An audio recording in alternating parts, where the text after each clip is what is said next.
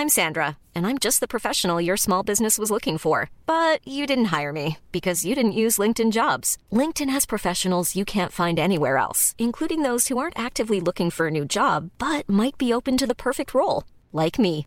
In a given month, over 70% of LinkedIn users don't visit other leading job sites. So if you're not looking on LinkedIn, you'll miss out on great candidates like Sandra. Start hiring professionals like a professional. Post your free job on linkedin.com/people today.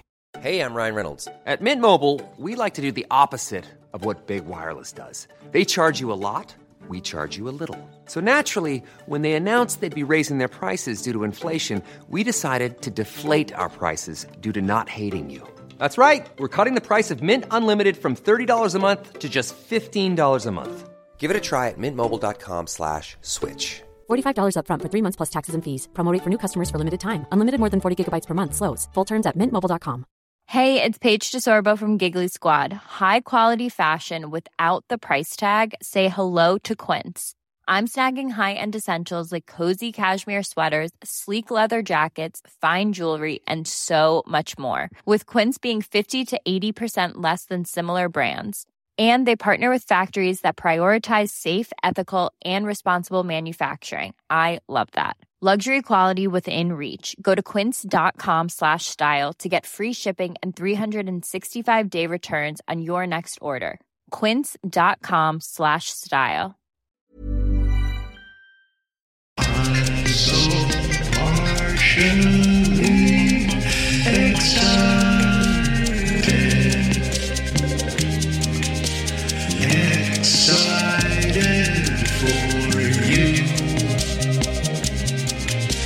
partially excited.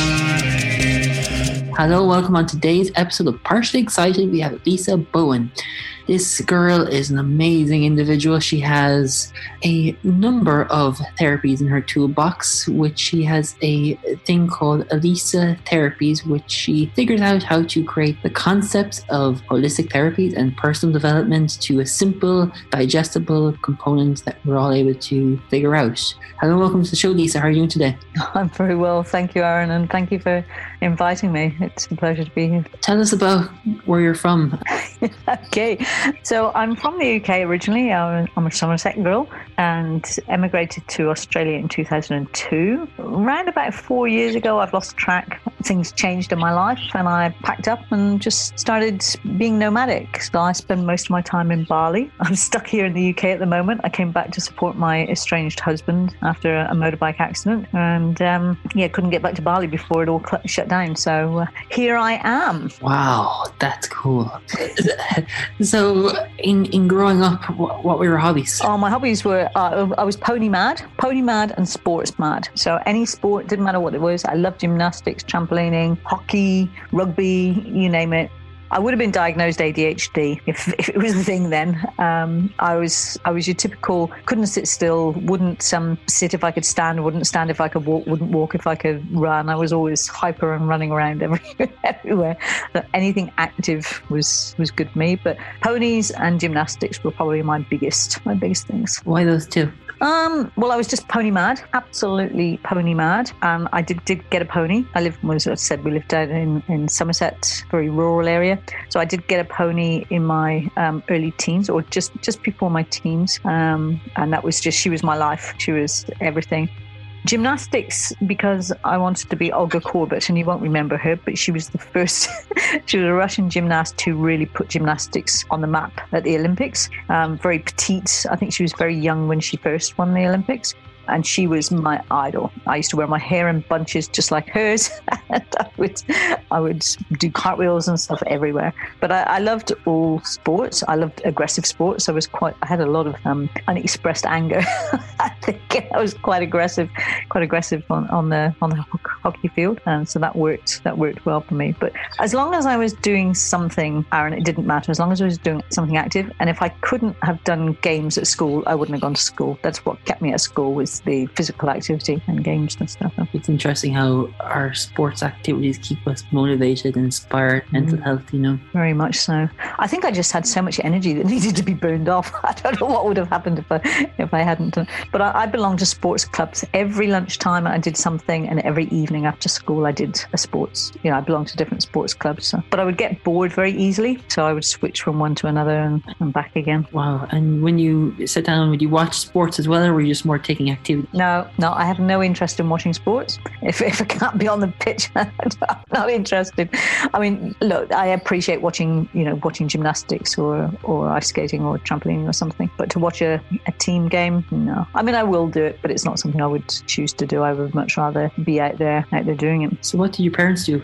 Um, my mother was a teacher, a primary school teacher. My father committed suicide when I was nine. He was a potter, but he was very, very intelligent. He had a pilot's license. He was a meteorologist, incredibly intelligent, just couldn't handle the everyday aspects of life.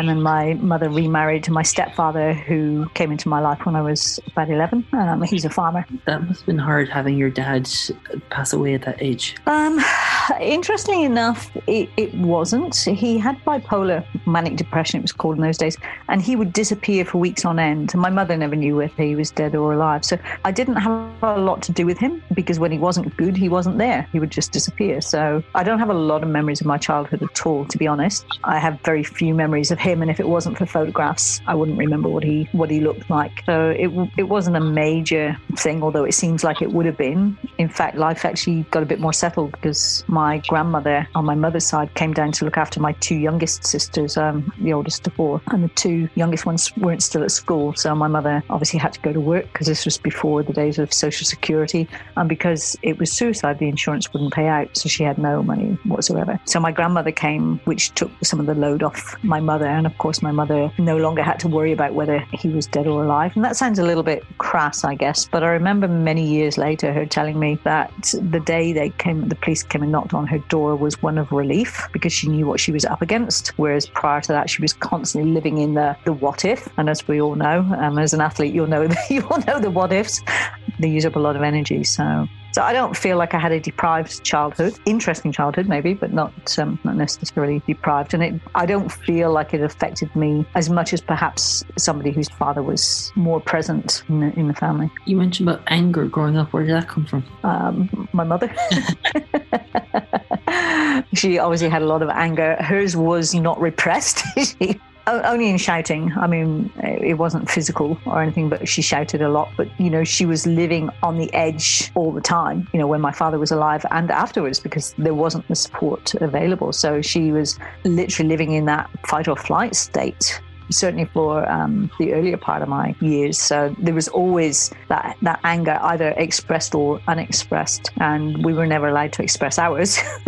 so that was repressed. So it would come out in other in other ways. And kind of looking back, do you wish that you hadn't had that anger to help you do what you do now? No, I when I look back, Aaron, there's things that I wouldn't go back and do again, but I wouldn't be where I am now without every single event in my life. And if we look at a compass, if anybody can remember how to read a compass, one degree out for a long time doesn't make a difference. You know, you're almost in parallel journeys, but throw a hundred miles or a couple hundred miles out, and you're actually in very different places. So I believe that if I had one minute of my life be different, I wouldn't be where I am now. It's kind of interesting how we feel like, no, I don't want to go this way, but actually it's throwing us this way because that's the way we want to go. Yeah, and, and I truly believe, Aaron, that my life has prepared me to do the work that I do, to be able to help others. I've I've had a vast experience of what a lot of people would call negative events. And what that has done has given me the ability to empathize with clients, to support them, and to show that you can actually come out the other side. In those negative events, we think that, you know, people have to be positive all the time, but actually sometimes negativity actually teaches us far more valuable than the positive. It does, and as I've as I've grown older and accumulated more, I'd like to say wisdom, I've really come to the conclusion that what most people call negative emotions are actually fertile breeding grounds for courage and strength and growth. Life shit is manure, and manure is what makes plants grow.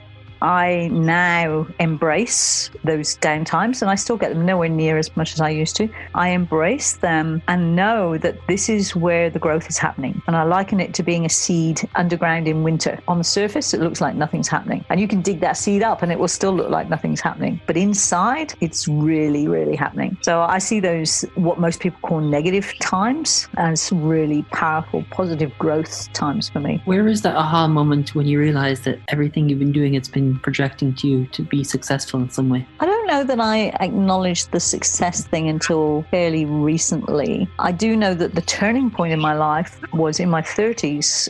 I'm level 58 now. I got chronic fatigue syndrome. I was a reserve soldier and I was training to be a physical training instructor. So I was super, super fit. And I got chronic fatigue syndrome, which did the proverbial 180 degrees, totally turned my life around. And I realized very, very early on that the people in the local group, the support group, were never going to get better because they were waiting for somebody else to find a cure. And I realized at that moment that I had the cure inside me.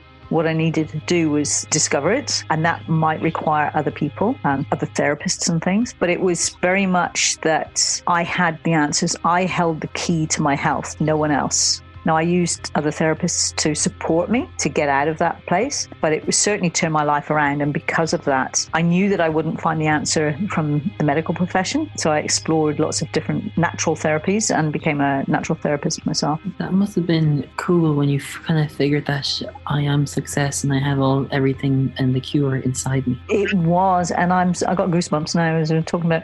I am so grateful that I got that message so early on because I, most people I know, especially with chronic illnesses, really don't get it at all. And they just keep looking for cures without taking that responsibility. And I don't mean that in a negative way. We're not taught to take responsibility for our health. We have a health care in inverted commas um, system that is designed to look after us, and we only have to look at state of the population to realise that we have a sick care system, not a healthcare system. And it doesn't mean that there isn't a place for it. I've always called myself a complementary therapist, not an alternative therapist, because I truly believe that there is room for both of us. If I've got appendicitis or I've broken a leg, I want orthodox medicine. I want surgery. Yeah. However, if I have a chronic illness, then that is really showing me that there is dis-ease in the body. And I want natural therapies to uncover where the dis-ease is and fix the dis-ease, which of course will then fix the symptoms. Fix something before it becomes a problem. Yeah, yeah, preventative medicine. And if we go back to the early days of medicine, it was all about you paid your doctor to keep you well. And if you got sick, you didn't pay your doctor. I kind of like that. Yeah. With someone that kind of hit chronic fatigue, that would- must have been a very dark time in your life to realize my health isn't burning me out in some way. Oh, it was a huge slap in the face. However, I will tell you, Aaron, I wrote about this in my book, Finding the Gorgeous in You, that I truly believe that the reason I got chronic fatigue syndrome and not cancer is that I would have fought cancer. And my body was asking me to slow down, not step up and fight. You know, fighting takes a lot of energy. I'm convinced that the reason I got chronic fatigue syndrome is because I couldn't bear noise. I couldn't have talked to you like this. I couldn't have looked at the computer screen. I, I couldn't bear light. I, I couldn't bear anything at times. And anybody knows anything about chronic fatigue knows that it's not like that all the time. You have a really good day, and then you have a day where two or three days that really not not good at all. But I couldn't bear sound. I couldn't bear light. I just became super sensitive to anything and everything. So there was only one place to go, and that's within. And I won't say that I went there willingly. I was dragged in screaming and kicking by the chronic fatigue. And that's when my journey started for me. The realization that this is something is not working. And I knew right from the beginning that it had nothing to do with the illness. Even though I didn't know what I know now, I knew it had nothing to do with the illness. It was a wake up call. My body was telling me this isn't working. Life is not working. Something has to change. And I'd ignored it. I'd ignored it. I'd had irritable bowel syndrome. I'd had depression. I'd had, uh, you name it. I'd, I'd had it and I just ignored it all. I even broke my ankle when I was training to be a physical training instructor in the in the Reserve Army. I would walk every single day. I would walk on crutches a mile to the gym. I would work out. I would work up my upper body and my good leg, and then I would walk another mile back on crutches home. Did I listen to the slowdown? I mean, I broke my ankle in two places and dislocated it. like, hello, it's a pretty um, big stop sign, and I just ignored it. Just ignored it I wonder why did you ignore it? because I think that's human human nature. we don't want to listen. You know, people say, "Oh, I've got this illness. I've it's just come out of the blue."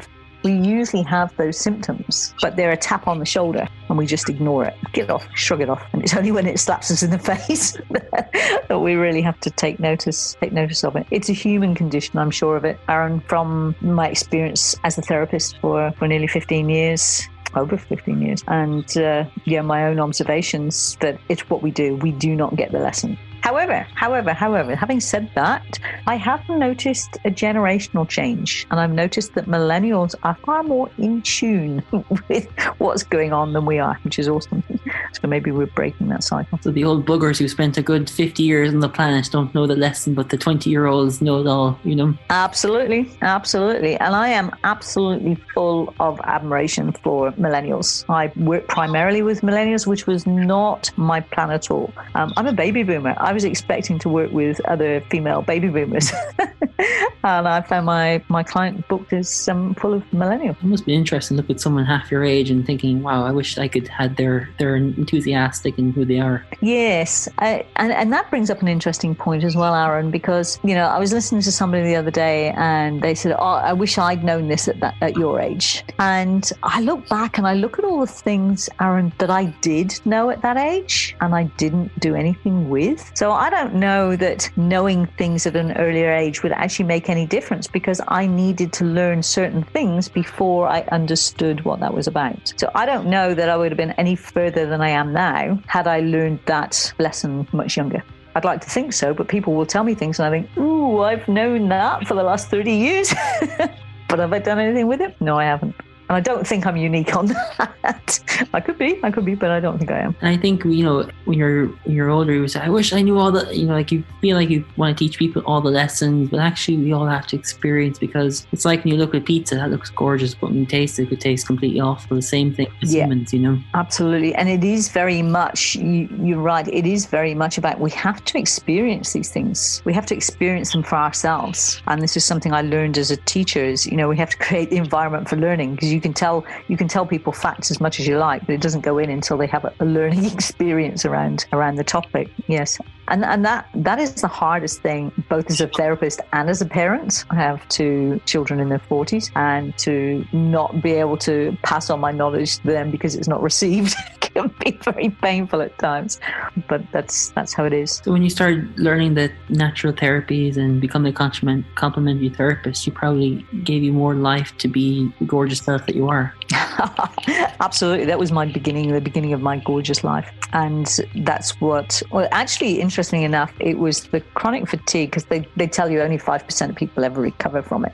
We realized that mine was caused mostly by um, my inability to process toxic metals and pollutions and things. And we realized that living in the UK, the pollution is so high. Like I grew up in Somerset, in rural area, we'd say the pollution is not high, and yet we had um, the crops were being sprayed by airplanes because they just brought out all these new pesticides and all these new fertilizers wherever you go, there's a lot of pollution, whether that's, you know, car pollution that we recognize as pollution or farming. And there's so much pollution. I don't know if you know, but in the early days when I had chronic fatigue syndrome, it was called ME in those days, myalgic encephalomyelitis, which now comes under the umbrella of chronic fatigue. But farmers, particularly sheep farmers, were prone to getting it because there was something in the sheep dip that they used to use regularly that, that triggered triggered it. So thi- this pollution comes in many different ways and often totally unnoticed. And I'm I'm still fairly sensitive to things. I will pick things up much sooner than most people do. You know, my body will react much sooner. People go, "Oh, I'm glad I'm not like you," and I go, "I'm glad I am like me." It's like I'm like the canary down the mines. You know, I'm I'm the warning sign that hey, this isn't good for the body. It's not just my body. It's not good for. It's everybody's. But most bodies, most people's bodies, don't notice it. It's interesting how our environment, we don't realize how much pollution there is, you know? it's scary when I started researching when, we realized that this was, you know, a, a strong possibility of the cause because I had no evidence of a virus, which is the normal method of delivery. When I started doing research, it was horrifying when I realized what we're putting into our food. So eating, ingesting, what we're put, and putting, and that goes straight into the system, you know? What we're putting on our skin, what we're breathing in, just the chemicals in the household, you know? I remember we bought a new car once, and because oh, I love that new car smell, I said, You've got to be kidding. That is formaldehyde. Our furniture in our house has formaldehyde in it. They use formaldehyde to preserve dead bodies. Why would you want?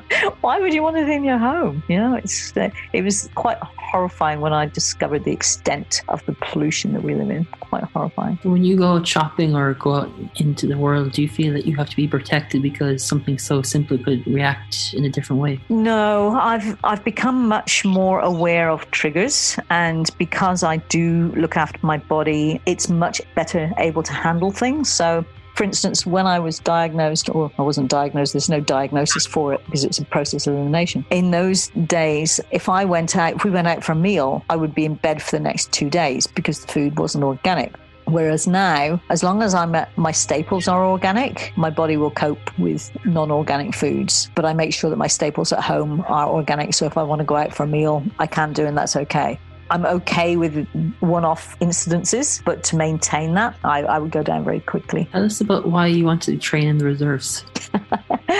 I had a dream to be a paramedic or an ambulance driver. This was before the days of paramedics. I wanted to be an ambulance driver. And I was talking to a friend of my sister's, and he said, Well, why don't you join the Reserve Army? And I said, Get out of here. I said, I want to save people, not kill them. and he explained to me that every every job there is in civilian street is also in the army. So you have medics in the army. And I went, Wow, this is this is just me. Of course, it was active. I was super fit. I was in my late twenties, which was not because it was considered old to be joining joining reserve reserve army. But I, I was super super fit, and it just fitted me. And it was funny because my family just laughed and thought, "Oh, this won't last," because I do not like authority. I do not like authority at all. However, I I just really adapted to the to the way of life, and I was a very active soldier in that you know we had to do a minimum of so many days a year, and I would regularly get to the point where I, I had done more than enough, and they had to request permission for me to do extra. So I did it almost as a as a full time job. And as a medic, you got to go every unit that trains, regular or or reserve, has needs medical cover. So I got to go all over the place and do some fantastic things. I went canoeing in France. How awesome was that? Did all sorts of um, fun things. So I would be away two weeks at a time more often than I was home. I loved it. What did you love about it? I loved the activity. Obviously, I was I was able to be physically active and get paid for it. That was pretty awesome. There was something that I I didn't recognize until quite a while later, but there is a real sense of belonging in the military, and doesn't matter which of the forces it is. Um, the police and the ambulance are the same. The emergency services. And there is just a real strong sense of community, of camaraderie, of belonging, and that you have a place, and that your place is as important as everybody else's place. And I didn't realize that that was what I needed because I stayed in. I was in for twelve years even though I had chronic fatigue in the last two, three years. And that was way longer than anybody had ever anticipated me staying. I'd never stuck at anything that long, ever. But I think also it allowed me to handle mundane aspects of life because I had something exciting to look forward to, you know, at the weekend when I was going away, putting my uniform on. And the other thing, Aaron, is that when I put my uniform on, I became somebody else. I became the soldier. So it was almost like I was living a, a, dual life, if you like. But it wasn't something that I could, well, maybe I could have done full time. I did apply to do full time, but in those days, this is um, dating myself, women couldn't join the regular army if they had children. And I had my two children. Even though my husband, ex husband at the time, had custody of the children, they told me I would have to sign away all rights to my children if I wanted to join the regular army. So, of course, I didn't. Thankfully, things have changed a little bit now. There was just something, I had a sense of achievement. There was a path I could follow. I went up through the ranks fairly quickly. Yeah, there was a structure, and I didn't realize because I don't like structure, and yet I function so much better with structure. And the army has a strong structure. There was no ifs, buts, maybes. This is what it is, and off you go. Having said that, however, my last five years were as a specialist instructor, brigade instructor. And this was the creme de la creme. And I was the first female they'd ever had. And I loved it. I really learned the true meaning of team. And what I got from that was how to help others be the best they can be because we were specialist instructors. So we would teach people. And I would take people, we would have to teach them how to teach. And for a lot of people, that's standing up in public and teaching is, is very nerve wracking. So I would Reiki. I would Reiki my um, my students, and Reiki in the army were not really genuinely uh, compatible. But ener- Reiki is energy work for anybody who doesn't know. And I would I would just Reiki my students before they got up to do their presentations, so they were relaxed when they when, when they did the presentations. So even though even though it was very structured, I was still able to bring my unique flavor to being a soldier. Did you get to go out in combat, or were you just? Um, No, I I didn't, and that was I used to say that was a regret. Obviously, it's not because nobody wants to go to combat. But we do. I did apply. I applied for the second Gulf War, but I didn't have the qualifications necessary at that time. It wasn't what they were looking for. My husband did. He he got drafted. He got he was also a reserve soldier. My second husband, and he got asked to volunteer, and he went to Bosnia. Um, he did six months, a six month tour in Bosnia. But no, I never saw active service, and there was for a while there was some regret. Was like, I'm a soldier, you know. I've got no. I've not really soldiered. Uh, felt a bit of a phony, a bit of a fake for some time. But I'm over that now. I added value, and that's all that mattered. that must have been frustrating. You put all this time and effort into training, and you can't go out and do the one thing you want to do. Yeah, and, and it was frustrating, but it was interesting because when my husband got called up, I was very frustrated because generally medics were the first to go because there's always a need for medics. And he, he wasn't a medic, he was Royal Electrical Mechanical Engineer. And it was like so frustrating because we just, I think we both assumed that I would go. It was a real shock to me and it was a real kick in the teeth. And yet, of course, the universe has bigger plans than we know of. I had chronic fatigue at that time and didn't know it. I would go to the gym every morning and I would work out, and then I would come home and I'd sleep for two or three hours. Anybody who knows, if you have a good workout, you're on a high. The energy is pumping. You're not. Um, you don't want to go to sleep. Again, I ignored that and kept pushing and pushing, doing more and more um, until my body finally gave up and I couldn't even walk a mile without having to sit down. It must have been precision, the precision to keep going after it and after and after it. But then the body, like, no, no, no, I'm sick of this. I need to stop. Yeah, stubborn me? No. but it, you know, it's what we do, Aaron. You know, we're we goal oriented. Ah, we've got to do this, we've got to do that. You know, and all the rest of it. Yeah, we just we don't listen to our body. You know, I, I there was two examples, both in the army, two very clear examples. When I was training um, down south, when I went and did my my recruit training, you you went to an, a regular army barracks for two weeks and did your training. I did the same again for my um, my sergeant's course, and both times I injured myself, and both times I kept pushing through to prove that I could do it. And one actually, well, there was three. One was actually on my my selection weekend, and I pushed through. And the damage that caused my body took me. All three incidents took me probably nearly two years to recover from. Whereas if I'd stopped there and then, I would have I would have recovered much much sooner. So that, was- that was a big lesson, but it took me three times to learn that one. I wonder, is it because you wanted to show everyone that, you know, yes, I'm a female, but I'm as capable as a male in some way? Oh, most definitely. Most definitely. I used to get so angry when people used to say, Oh, you're a good soldier for a female. I used to say, I am a soldier first, I am a female second. yes. Um, lots of my life spent trying to prove that I was as good as, as men. And of course, for a woman to do that, you have to work twice as hard um, and be twice as good to be considered to be considered okay. And how do you prove that? I don't know that I did. I think I look back now and I think I was just plain stupid. I remember loading a truck on my own um, while other guys stood and watched, just because I was determined to prove that I could do it. And for me, it was harder because the back of the truck was shoulder height for me, where it was, you know, chest height or lower for, for them. So I was having to lift things up above my head to put them on. Then I was having to climb up onto the truck and put it into place and all this sort of stuff. That was my first indication that actually I might be making this very hard work for myself. I would never accept help because I could prove that I, I could do it do it myself. So I did learn, and chronic fatigue also helped with learning that it's okay to ask for help and it's okay to accept help. It doesn't mean that I'm weak. It just means that somebody wants to help me, which is kind of nice. So, do you think that was the time to acknowledge that I need help and every, it is okay to have help? Oh, the chronic fatigue, absolutely. There was so much I couldn't do, Aaron. I had to ask for help and I had to accept help when it was offered. And again, that was a powerful lesson because I wouldn't have learned that lesson without the chronic fatigue.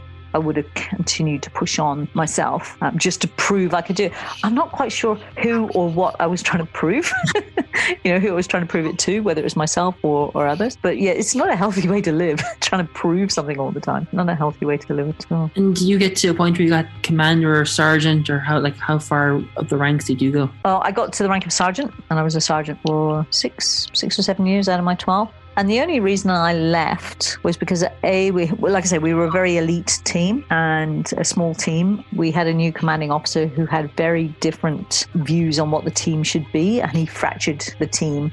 There was no enjoyment in it for me at all. The thought of having to go back to my own unit, my old unit, after seven years was just, there's no way I would have fitted in with the experience that I'd gained. So, yeah, it was, that was time for me to leave. But we were already contemplating going to Australia at that point. point, And so I just thought, well, I'll just join when I get over there. I got to Australia and realized how, how they perceive women and decided I wasn't going to put myself through that again. but I did become a member of the State Emergency Services, which used a lot of the same skill sets. Then. Why did you move to Australia? Yeah, we emigrated in 2002. And we, we actually moved to Australia because I think I was in the process of saying this before when I talked about the pollution, and we realized that the air pollution in the UK is, is not good. So I was never going to get fully better. So we looked at moving to Australia mostly because we knew the air quality was better. The other reason was that even if I didn't get better, because we didn't know that I would, the sun shines most days. So I would feel better. As you know now, I look out now and it's grey and it's raining, drizzling. It's really hard to be positive when you can't get up and do anything, and all you look outside is grey and miserable and stuff. So that's one of the reasons we went to Australia. And when you got there, did you feel your health had improved in some way? Oh, it, it improved dramatically. Yeah, yeah, improved dramatically. And my outlook on life improved dramatically as well. They have a very different attitude over there. Some of it good, some of it not so, uh, but it helped me move into the new version of me, if you like. Did you continue to serve in some way, like in military or police service while you were there, or was it just complete finish? Yeah, no, we we both served in the State Emergency Service, which is a volunteer organisation, and they get called out. Um, where we lived up north of Perth, about two hours is part of Cyclone Alley, so we get a lot of cyclones every year. So we would go and help clear up after cyclones. We would do cliff rescues. We would do missing people searches, both air and land. Yeah, there were a lot of similarities with the military. So it was very easy for me to move into that. And I moved easily into being the training manager. That was a, a role that suited me. So making sure everybody was trained to a certain standard to be able to do their job properly, which I love. I'd say you've been a very bossy teacher yeah, and it, you know, it's really interesting you say that, Aaron. I was having this conversation with somebody the other day. I was a very bossy child and a very bossy adult. I was the oldest of seven, so I have three sisters, and then my mum remarried, and I had two stepsisters, and then I have a half brother as well. And I was very bossy. My next sister down from me is only 18 months younger, and she was as big as I am, and she was a typical second child rebel. She wasn't going to do what she was told, come hell or high water. So I, I was very bossy. It was the only way I could exert any control or authority. And I went through my life like that until I was talking with my coach a few years ago now. And, I said, Well, that's my default program. And she said, Is it? Or is it a learned behavior? And it was like, Oh my gosh, it is a learned behavior. It's what I learned to survive, to be able to control my sisters because I had responsibility for them a lot. And if, you know, if I didn't look after them, I got into trouble. So being bossy was, was the only way I knew how to, to do anything. And I carried that through my adult life even before then, when I was still teaching in the army, but I got a job at the local college here in Crewe. It was very interesting because it was going to be teaching the same sort of thing, teaching people how to teach. And for anybody who's been around long enough, you'll know that when the National Vocational Qualifications came in, the NVQs, they were competency based, whereas prior to that, it was all written exams and you had to, you know, pass that way. Two weeks before I was due to start, I'd had an interview, but nobody had seen me teach or anything. But because I was military trained, there was an assumption that I could do what I was doing. And then two weeks before the program started, he said, Oh, here are your core competencies. go and write the course. So I had to go and write the whole course, a whole NVQ course. And it was the most beautiful experience. I mean, it was the most challenging experience. But the couple of years I spent teaching at college were amazing when I learned how to teach from different styles because I had to teach them how to teach from different styles. So in the military, there was only one way to teach, and that's this is what the book says. And you couldn't deviate from what the book said. And when I, even way before that, when I became a um, first aid trainer for St. John's. Everything had to be done exactly so. There was no room for interpretation. This was what it was. So all of a sudden, I've got these college students who need to learn how to teach others you can't be autocratic at, at in Civvy Street. So I had to do a lot of research and discover different ways of teaching so that they could learn all of them and able to be able to support all of their students. So that was probably the first time when I realized that I didn't have to be bossy to get my message across. But certainly when that coach said to me, Are you sure it's not a learned behavior? And I realized that, wow, how conditioned we are in our lives. I, I totally agree. And if you, if you take that thread and bring it through your whole life, it's probably something you brought into the military and the reserves and through life. And now when you realize, oh, this is who I am, and it's like, yeah, I can drop that now because that's not who I am. Oh, it was it was amazing. I mean, people used to say to me, "Oh, I can tell you're a, you're in the army," and I go, "No, I'm in the army because this is how I am." you know, the army didn't make me like this. And then, yeah, when I realized that actually it was a learned behavior, it was not my default. My default style is very collaborative. I'm, I'm now a very different leader than I was was then, and yeah, just the relief of dropping all that, of stopping to have to make others do things, and then to invite them to find ways through. That was beautiful. Such a different perspective. And yeah, I didn't have to carry that responsibility anymore. It was awesome. What was your style of leadership? Well, it, up until then, it was very autocratic. This is what I say. You do as you do as I say. But now it's very collaborative. So we will sit down and we will discuss something, and I'll put out an idea. I'm I'm a visionary. I see big picture dreams. I will put that out and I will say, what can you do with this? And I will invite others to come and take the bones of that and create something far better than I could ever create on my own. And I'm very much a believer that the role of a leader is to create more leaders. And I'm a consultant for Bob Proctor in The Secret, and I teach his Thinking Into Results program. And that's one of the modules that we teach is how to be the best leader by creating other leaders. And, I, and I'm glad to see that that's becoming more popular now. How do you tell us about how you got into coaching with Bob Proctor's program? Oh, that, that was an interesting story. So backtrack uh, four, four or five years ago. I've lost track now. My husband got made redundant and moved back to the UK. We, I'd, I'd known for several years that he would do that. And that was okay. He came back to look after his father something else happened at the same time, which suddenly meant that I had no responsibilities. So I went, you know what? I'm going to put a tenant in my house and I'm going to go and see where the world takes me. See what I, I say that the universe is my booking agent. So it, it takes me where I need to be. So that's what I did. I packed up, lived out of a suitcase. Well, I've been living out of suitcase for four and a half, five years, whatever, however long it is now yeah, just traveled around here, traveled around there, doing things that I wanted to do. So mostly it was learning experiences that I wanted. So courses or programs that were maybe in the States or somewhere else. I just traveled around doing that. Now, obviously, I'd run my own business as a static therapist for 14 years, 13, 14 years. And that was going to be very hard when you're on the move all the time. I decided a few years before that that I was going to qualify as a coach, and I qualified, but I never did anything with it. And I didn't do a big qualification because I knew I had the experience to be able to coach. I just needed the piece of paper for um, for insurance reasons. So I packed up, started writing my book, which I hadn't planned. I hadn't planned to write a book at all. Anyway, I started writing my book, and the book was being written with the intention of it being easily adaptable into a coaching program or into a retreat. Whilst I was on the move in between wherever I was going, I came across Bob Proctor's program, and this is this will make you laugh. I I've, I got a phone call from them, and that's very interesting because obviously they've got my number from somewhere, and yet when I never fill in my details on a website, if they don't have the information that I want, then that's it. I don't I don't go any further. Bob's website is very much leave your details and we'll get in touch with you. So I thought I'd written it off, but I must have put my details in because I get a phone call from them. And I really don't know how they would have got my mobile number otherwise. And I just, I went through everything and I went, this is perfect. It's my language. I've got the credibility of Bob, which will help me to build a, you know, build my own credibility and everything just fitted. It just fitted perfectly. So I invested in that. It was a big investment. It's not cheap to, to do that, but I invested in the in the program. I still haven't fully finished my course on my book.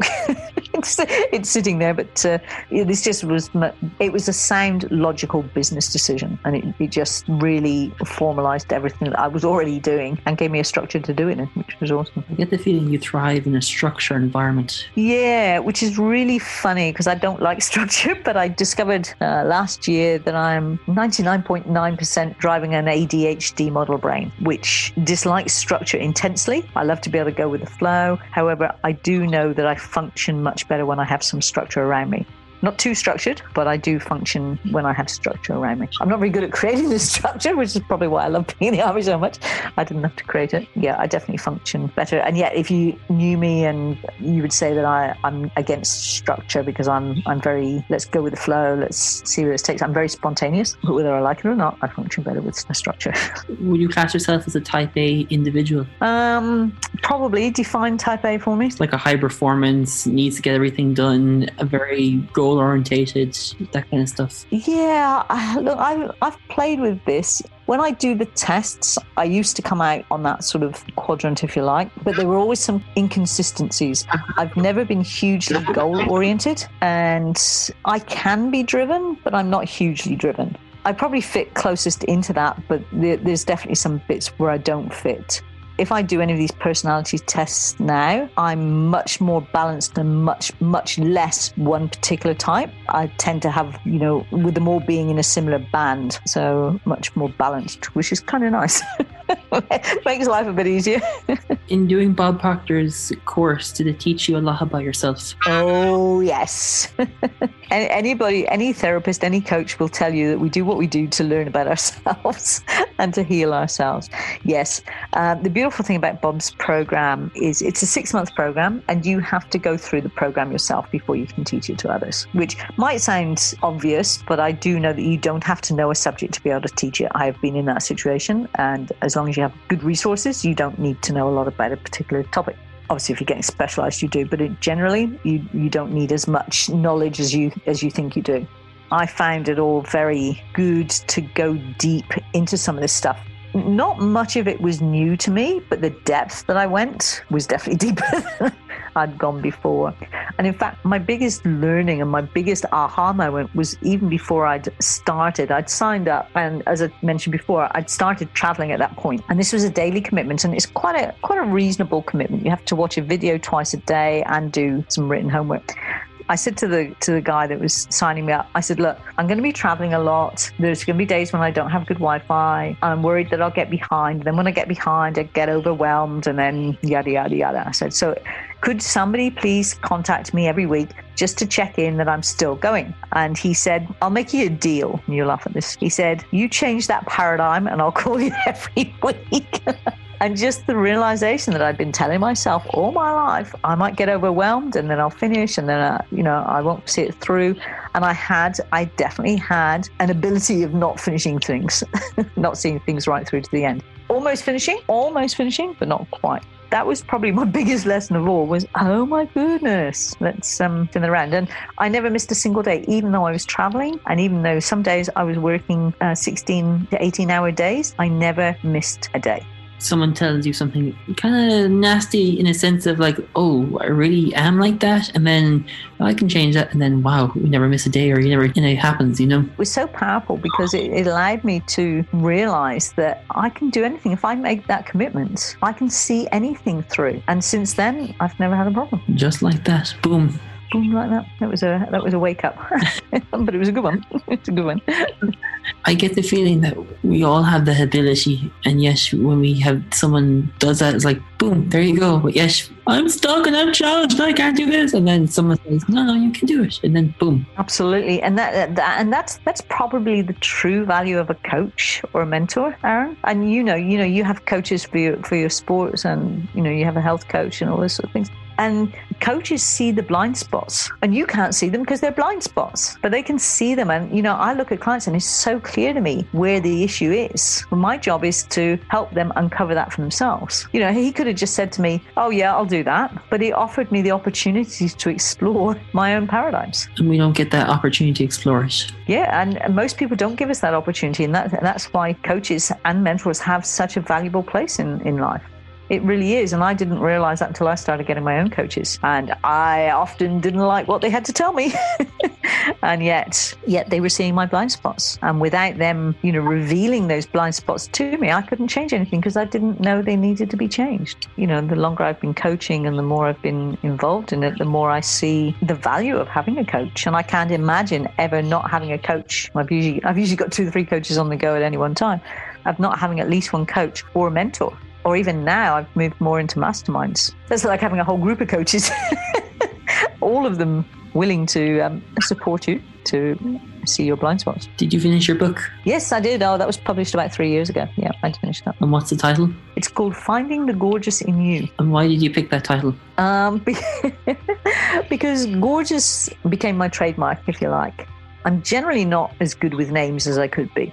Was a chairperson of a Well Women's Centre uh, up in Port Hedland, remote Australia. We had an event, and this girl walked in, and you know when you go, "Oh my gosh, what's her name? What's her name? What's her name?" and you just cannot remember the name. And I couldn't ask anybody because she was walking directly to me. So I just said, "Oh, hello, gorgeous. You're looking amazing. Welcome." Didn't think anything of it. And then a little bit later on, she, um, at the end of it, she came up to me and she said, I want to thank you. She said, You have no idea what that meant to me. She said, I stood outside for 10 minutes plucking up the courage to come in. And she said, And you said that, and I felt like a million dollars. And I thought, Wow, how easy is it to make people feel good? So it became my trademark. I answer the phone with Hello Gorgeous. I start my emails with Hello Gorgeous. My voice message says Hello Gorgeous. Everything is, is Hello Gorgeous. And the beautiful thing about that is that people are adopting it. And it's I'm hearing it quite commonly now. One of the really beautiful things was the Well Women's Centre. I walked into a, an event one day and there were about 20 women and then they all looked up and saw me and they all chorused, Hello Gorgeous.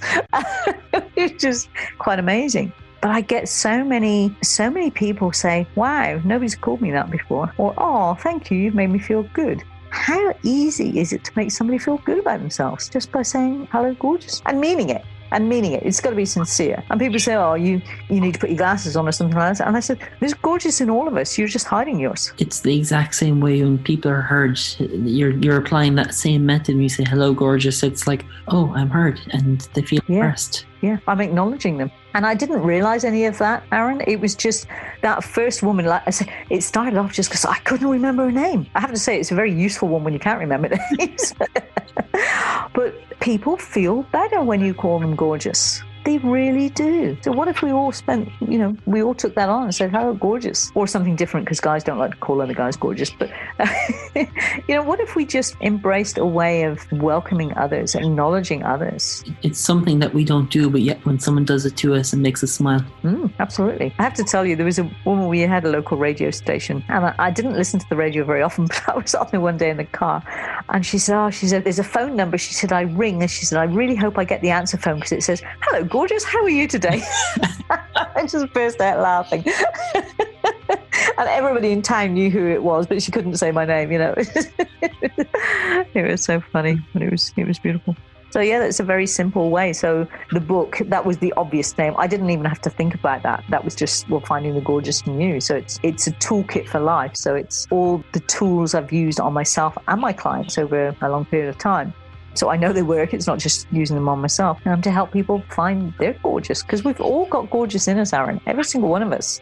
We might be hiding it, but we've all got it. So it's really helping people find their own gorgeous. I, I totally agree. And your tool, you must have a gorgeous toolbox that has tons of amazing, amazing tools that get to say, okay, I got a hammer for this, chisel for that, and Uh, absolutely. The problem is I've got so many tools now that sometimes I forget about the basic ones, you know, the, the good ones, because you get a new tool. And, oh, I'm going to use this, and then. But that's quite good because I'll go into a session sometimes and I'll go in thinking, well, I'm going to use this tool, and I end up using a completely different one. So it's nice to have that ability to just use and even mix and match them. So, you know, some of my tools, I can't say that they're one modality or another, they're a mix, but I found that they work. So I love being able to do that. And if I can help somebody find their gorgeous or just simply find, wake up to life, to see that there is more to life, to see that they actually can do anything they want to. And it doesn't have to be a big thing, but if they want to do something enough, they can make it happen. where did the, the idea come from? The Mary Poppins and Obi Wan Kenobi. Oh, Elisi. Yeah, All right. So, so my business, my business was always called Elisi Therapies, and Elisi is Cherokee for grandmother, and it just seemed a very apt name for my business because grandmother in indigenous cultures are the wise ones, they're the healers and everything. So that works really well for me, and that name found me. I didn't, I didn't find it, and then a client of mine sent me a copy of an email that he'd sent to somebody else describing me as a cross between Mary Poppins and a Jedi Knight. And there was a whole load of blurb about how I've blown in, turned everything upside down, and then I guess when the wind changes direction, she'll go again. And it was just such a beautiful piece. I was tickled pink with this because I do, I'm a bit of a tornado. I come in and turn things upside down in a good way and then clear off and go on to the next one. I put this on Facebook. Just I was so so smitten with it, and then within five minutes, less than five minutes, somebody had come back with a caricature, uh, Mary Poppins character with uh, a lightsaber or something. So the guy that described me, they were in an incubator, a small business. They were an incubator. They were my very first clients, and in the office behind them was graphic designers.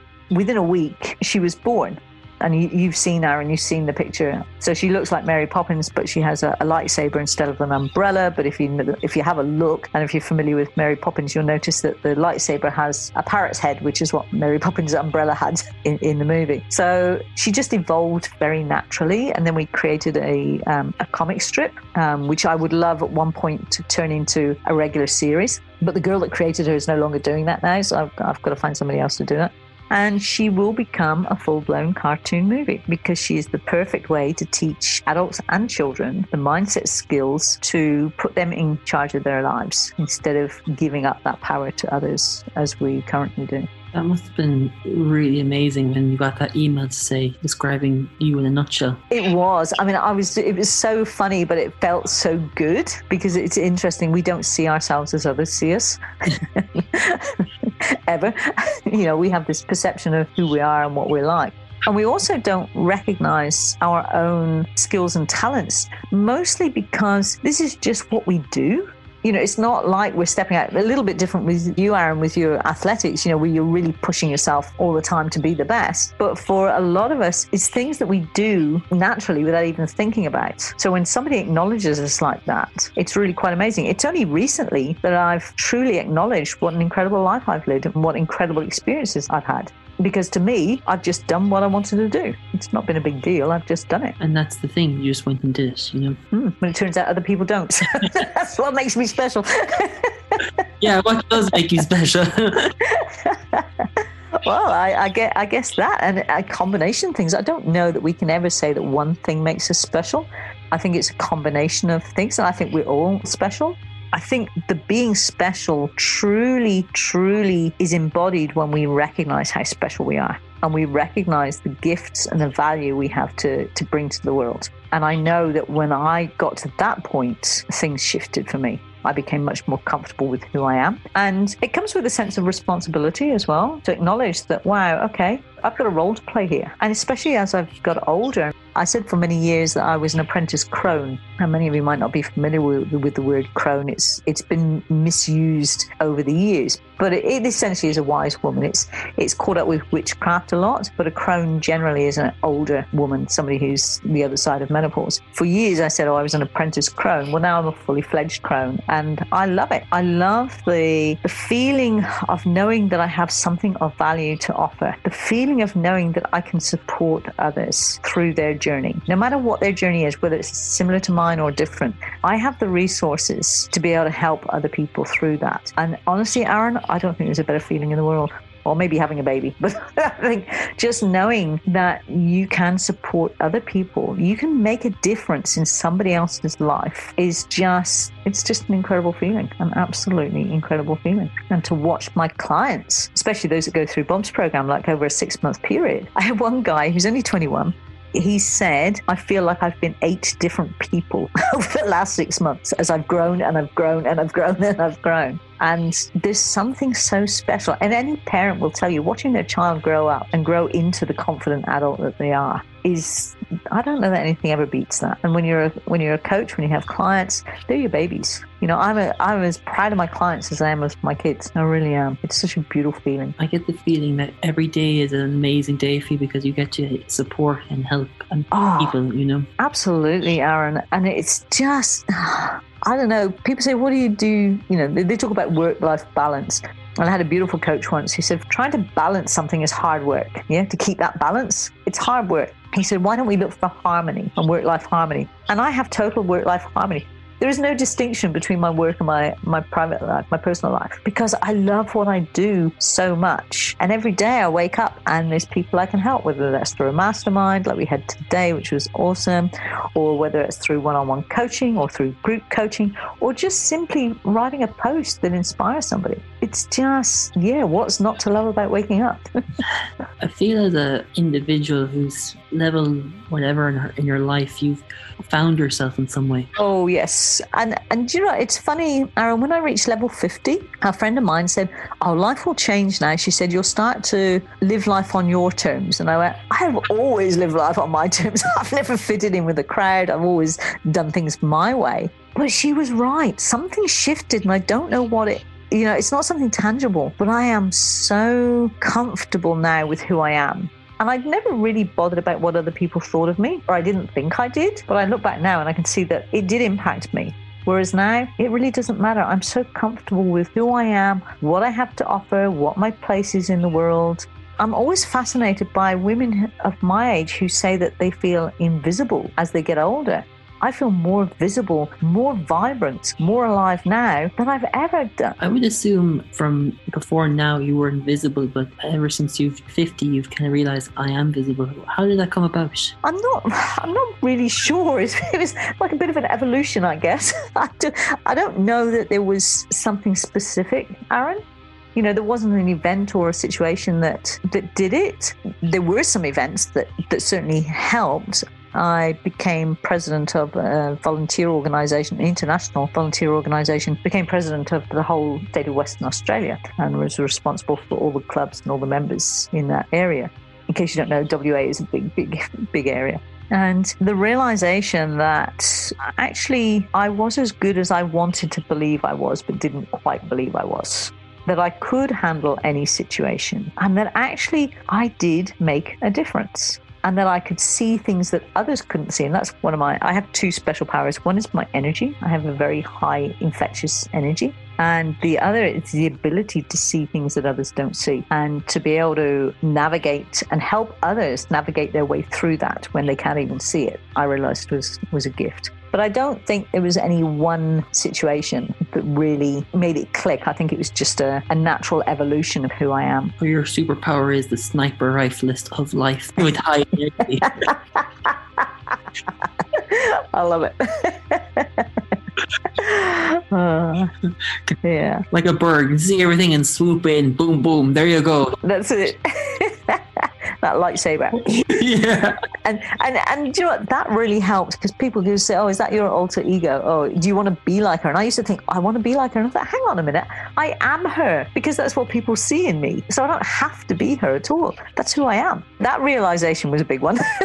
I was like, "Oh yeah, okay, yeah, she exists because somebody sees that in me." And so that was, um, and I, I quite like being a cartoon character. It's. Uh, it gives me license to do all sorts of things I probably couldn't do as a human being. and she's fun, and we don't have enough fun in our lives. I get the feeling a character like that describes you, but I wonder how you feel and when people describe you as that character. Look, the first time I heard it, it was like, wow, that is me to a T. Because the way it was, I mean, it was a much lengthier description. It was just like, wow, that is exactly me. And then the realization that actually that is me, because I hadn't seen myself like that. I just, I thought if anything, I was probably a bit disruptive, but I didn't, didn't see myself in that vein. And yeah, just a couple of years ago, the realization that I don't need to be like her, I am her. And it feels really comfortable. It's something that fits really, really well. Yeah, it's a persona that is me. It's the real me coming out. Everything else is just the me I, I fit into being a human being. but that's the real me coming out. But she probably needs to be put to bed sometimes because she can be a bit much for some people. She has the force to acknowledge people in an awesome way. she does have the force. And, you know, Aaron, that's something that I've always done. It's very easy for me to alienate people because they know I see straight through. I see what's underneath, and that leaves people feeling vulnerable and exposed. So, uh, not everybody likes me, and that's okay. But I think it's also great walking around naked as well, you know? You and me both, mate. You, except in this weather, it's too blinking cold. but there's there's beautiful um, freedom in that vulnerability. Absolutely beautiful freedom, and most people don't see that, which is a shame. That's where all your beauty is when you're walking around naked in your own skin. Yeah, yeah. When you're vulnerable and comfortable, and yeah, everything is just yeah, it's awesome. And I just think, you know what, if if that was the dress code for the world, apart from where it's blinking freezing, we wouldn't have any wars, we wouldn't have any fighting, we wouldn't have any of these issues that we have. Because when you're vulnerable, you've got nothing to hide behind. You can't dress up to be this person or that person or whatever. You are, you know, what you see is what you get. And yeah, I just wonder what a different world we would live in if we we all walked around naked. But we'd probably have to all move to somewhere warm. I heard that uh, there are a few, a few- a couple of minutes ago said you were having trouble being not good enough. How did you overcome that? Oh, look, I think there is something in there that is always going to need working on. Every time I think I've worked on it, and then a new situation will come up, and immediately I default to, oh, I'm not good enough. Oh, what are they going to think of me? And imposter syndrome is real, guys. It is so real. I spent so many years of my life thinking people were going to catch me out, and I wouldn't know what they think I know, which is like crazy it's only the last two or three years where I've become much more comfortable with that and I'm much more okay with the, that feeling coming up again because it's certainly not as deep as it was. It just invites me to go and explore a little bit deeper. And so I'm grateful for that opportunity now. I don't know that I will ever get rid of it. I still find myself doing that comparison thing, um, comparing myself to others. And I think that's a natural thing. I think that's what we do instinctively. It's what we do with that that is makes the difference between being successful and not being successful. It's something that everyone experiences on this planet, and I think you just hit the nail on the button there. You know, Yeah, I, th- I think all of us feel it in some parts of our lives, maybe not all of them, but we certainly do in some areas. And it's okay. It's an invitation to go and explore where do I not feel confident in myself? Because that's all it is, isn't it? We don't feel confident in our own ability. Where do I not feel that? And what can I do about it so that I don't feel that again? if you could give one piece of advice to someone that you come across or meet or see struggling, what would it be? breathe. breathe. Life is life is a game. Play it. Yeah, too many of us are observers on the watching the pitch of life. You know, we're watching the game going on on the pitch. We're not even sitting on the subs bench. We're sitting sitting up in the, the seats at the back. We're not involving ourselves. Life is about experiences, and the more experiences you can have, whether you choose to label them good or bad is up to you. But the more experiences you choose to have, the more fulfilled your life will be. Just don't label them, they're just experiences. Everything is neutral until we label it good or bad. Everything. And once you do decide to label it good or bad, you can't have one without the other. If you've labeled it bad, there has to be some good in there. Go find it because you find what you're looking for. You're looking for bad, you'll find more bad. You're looking for good, you'll find more good. Lisa, if people want to find out more about you, where can they go? Okay, so Elise Coaching, Facebook is probably the best way. On the website, Elise Coaching. We should have an app out soon, and we're hoping it won't be too much longer, so there'll be an app for you to use. But Facebook, email Lisa at Elise. Oh, that's elisetherapies.com. But yeah, Facebook Messenger is probably the best. Lisa is the way to go. She sure is. Lightsaber in hand.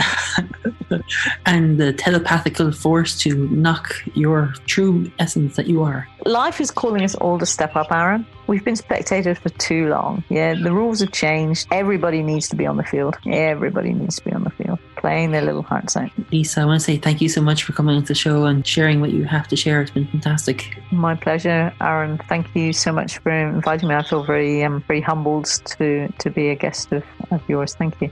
I'm so partially excited.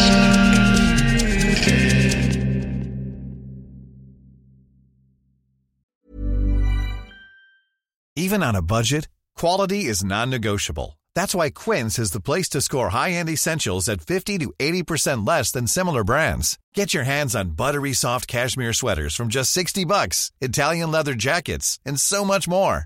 And the best part about Quince, they exclusively partner with factories committed to safe, ethical, and responsible manufacturing. Elevate your style without the elevated price tag with Quince. Go to quince.com slash upgrade for free shipping and 365-day returns. Hi, I'm Daniel, founder of Pretty Litter. Cats and cat owners deserve better than any old-fashioned litter. That's why I teamed up with scientists and veterinarians to create Pretty Litter. Its innovative crystal formula has superior odor control and weighs up to 80% less than clay litter. Pretty Litter even monitors health by changing colors to help detect early signs of potential illness. It's the world's smartest kitty litter. Go to prettylitter.com and use code ACAST for 20% off your first order and a free cat toy. Terms and conditions apply. See site for details. Planning for your next trip? Elevate your travel style with Quince. Quince has all the jet setting essentials you'll want for your next getaway, like European linen, premium luggage options, buttery soft Italian leather bags, and so much more. And is all priced at 50 to 80% less than similar brands. Plus, Quince only works with factories that use safe and ethical manufacturing practices. Pack your bags with high-quality essentials you'll be wearing for vacations to come with Quince. Go to quince.com slash pack for free shipping and 365-day returns.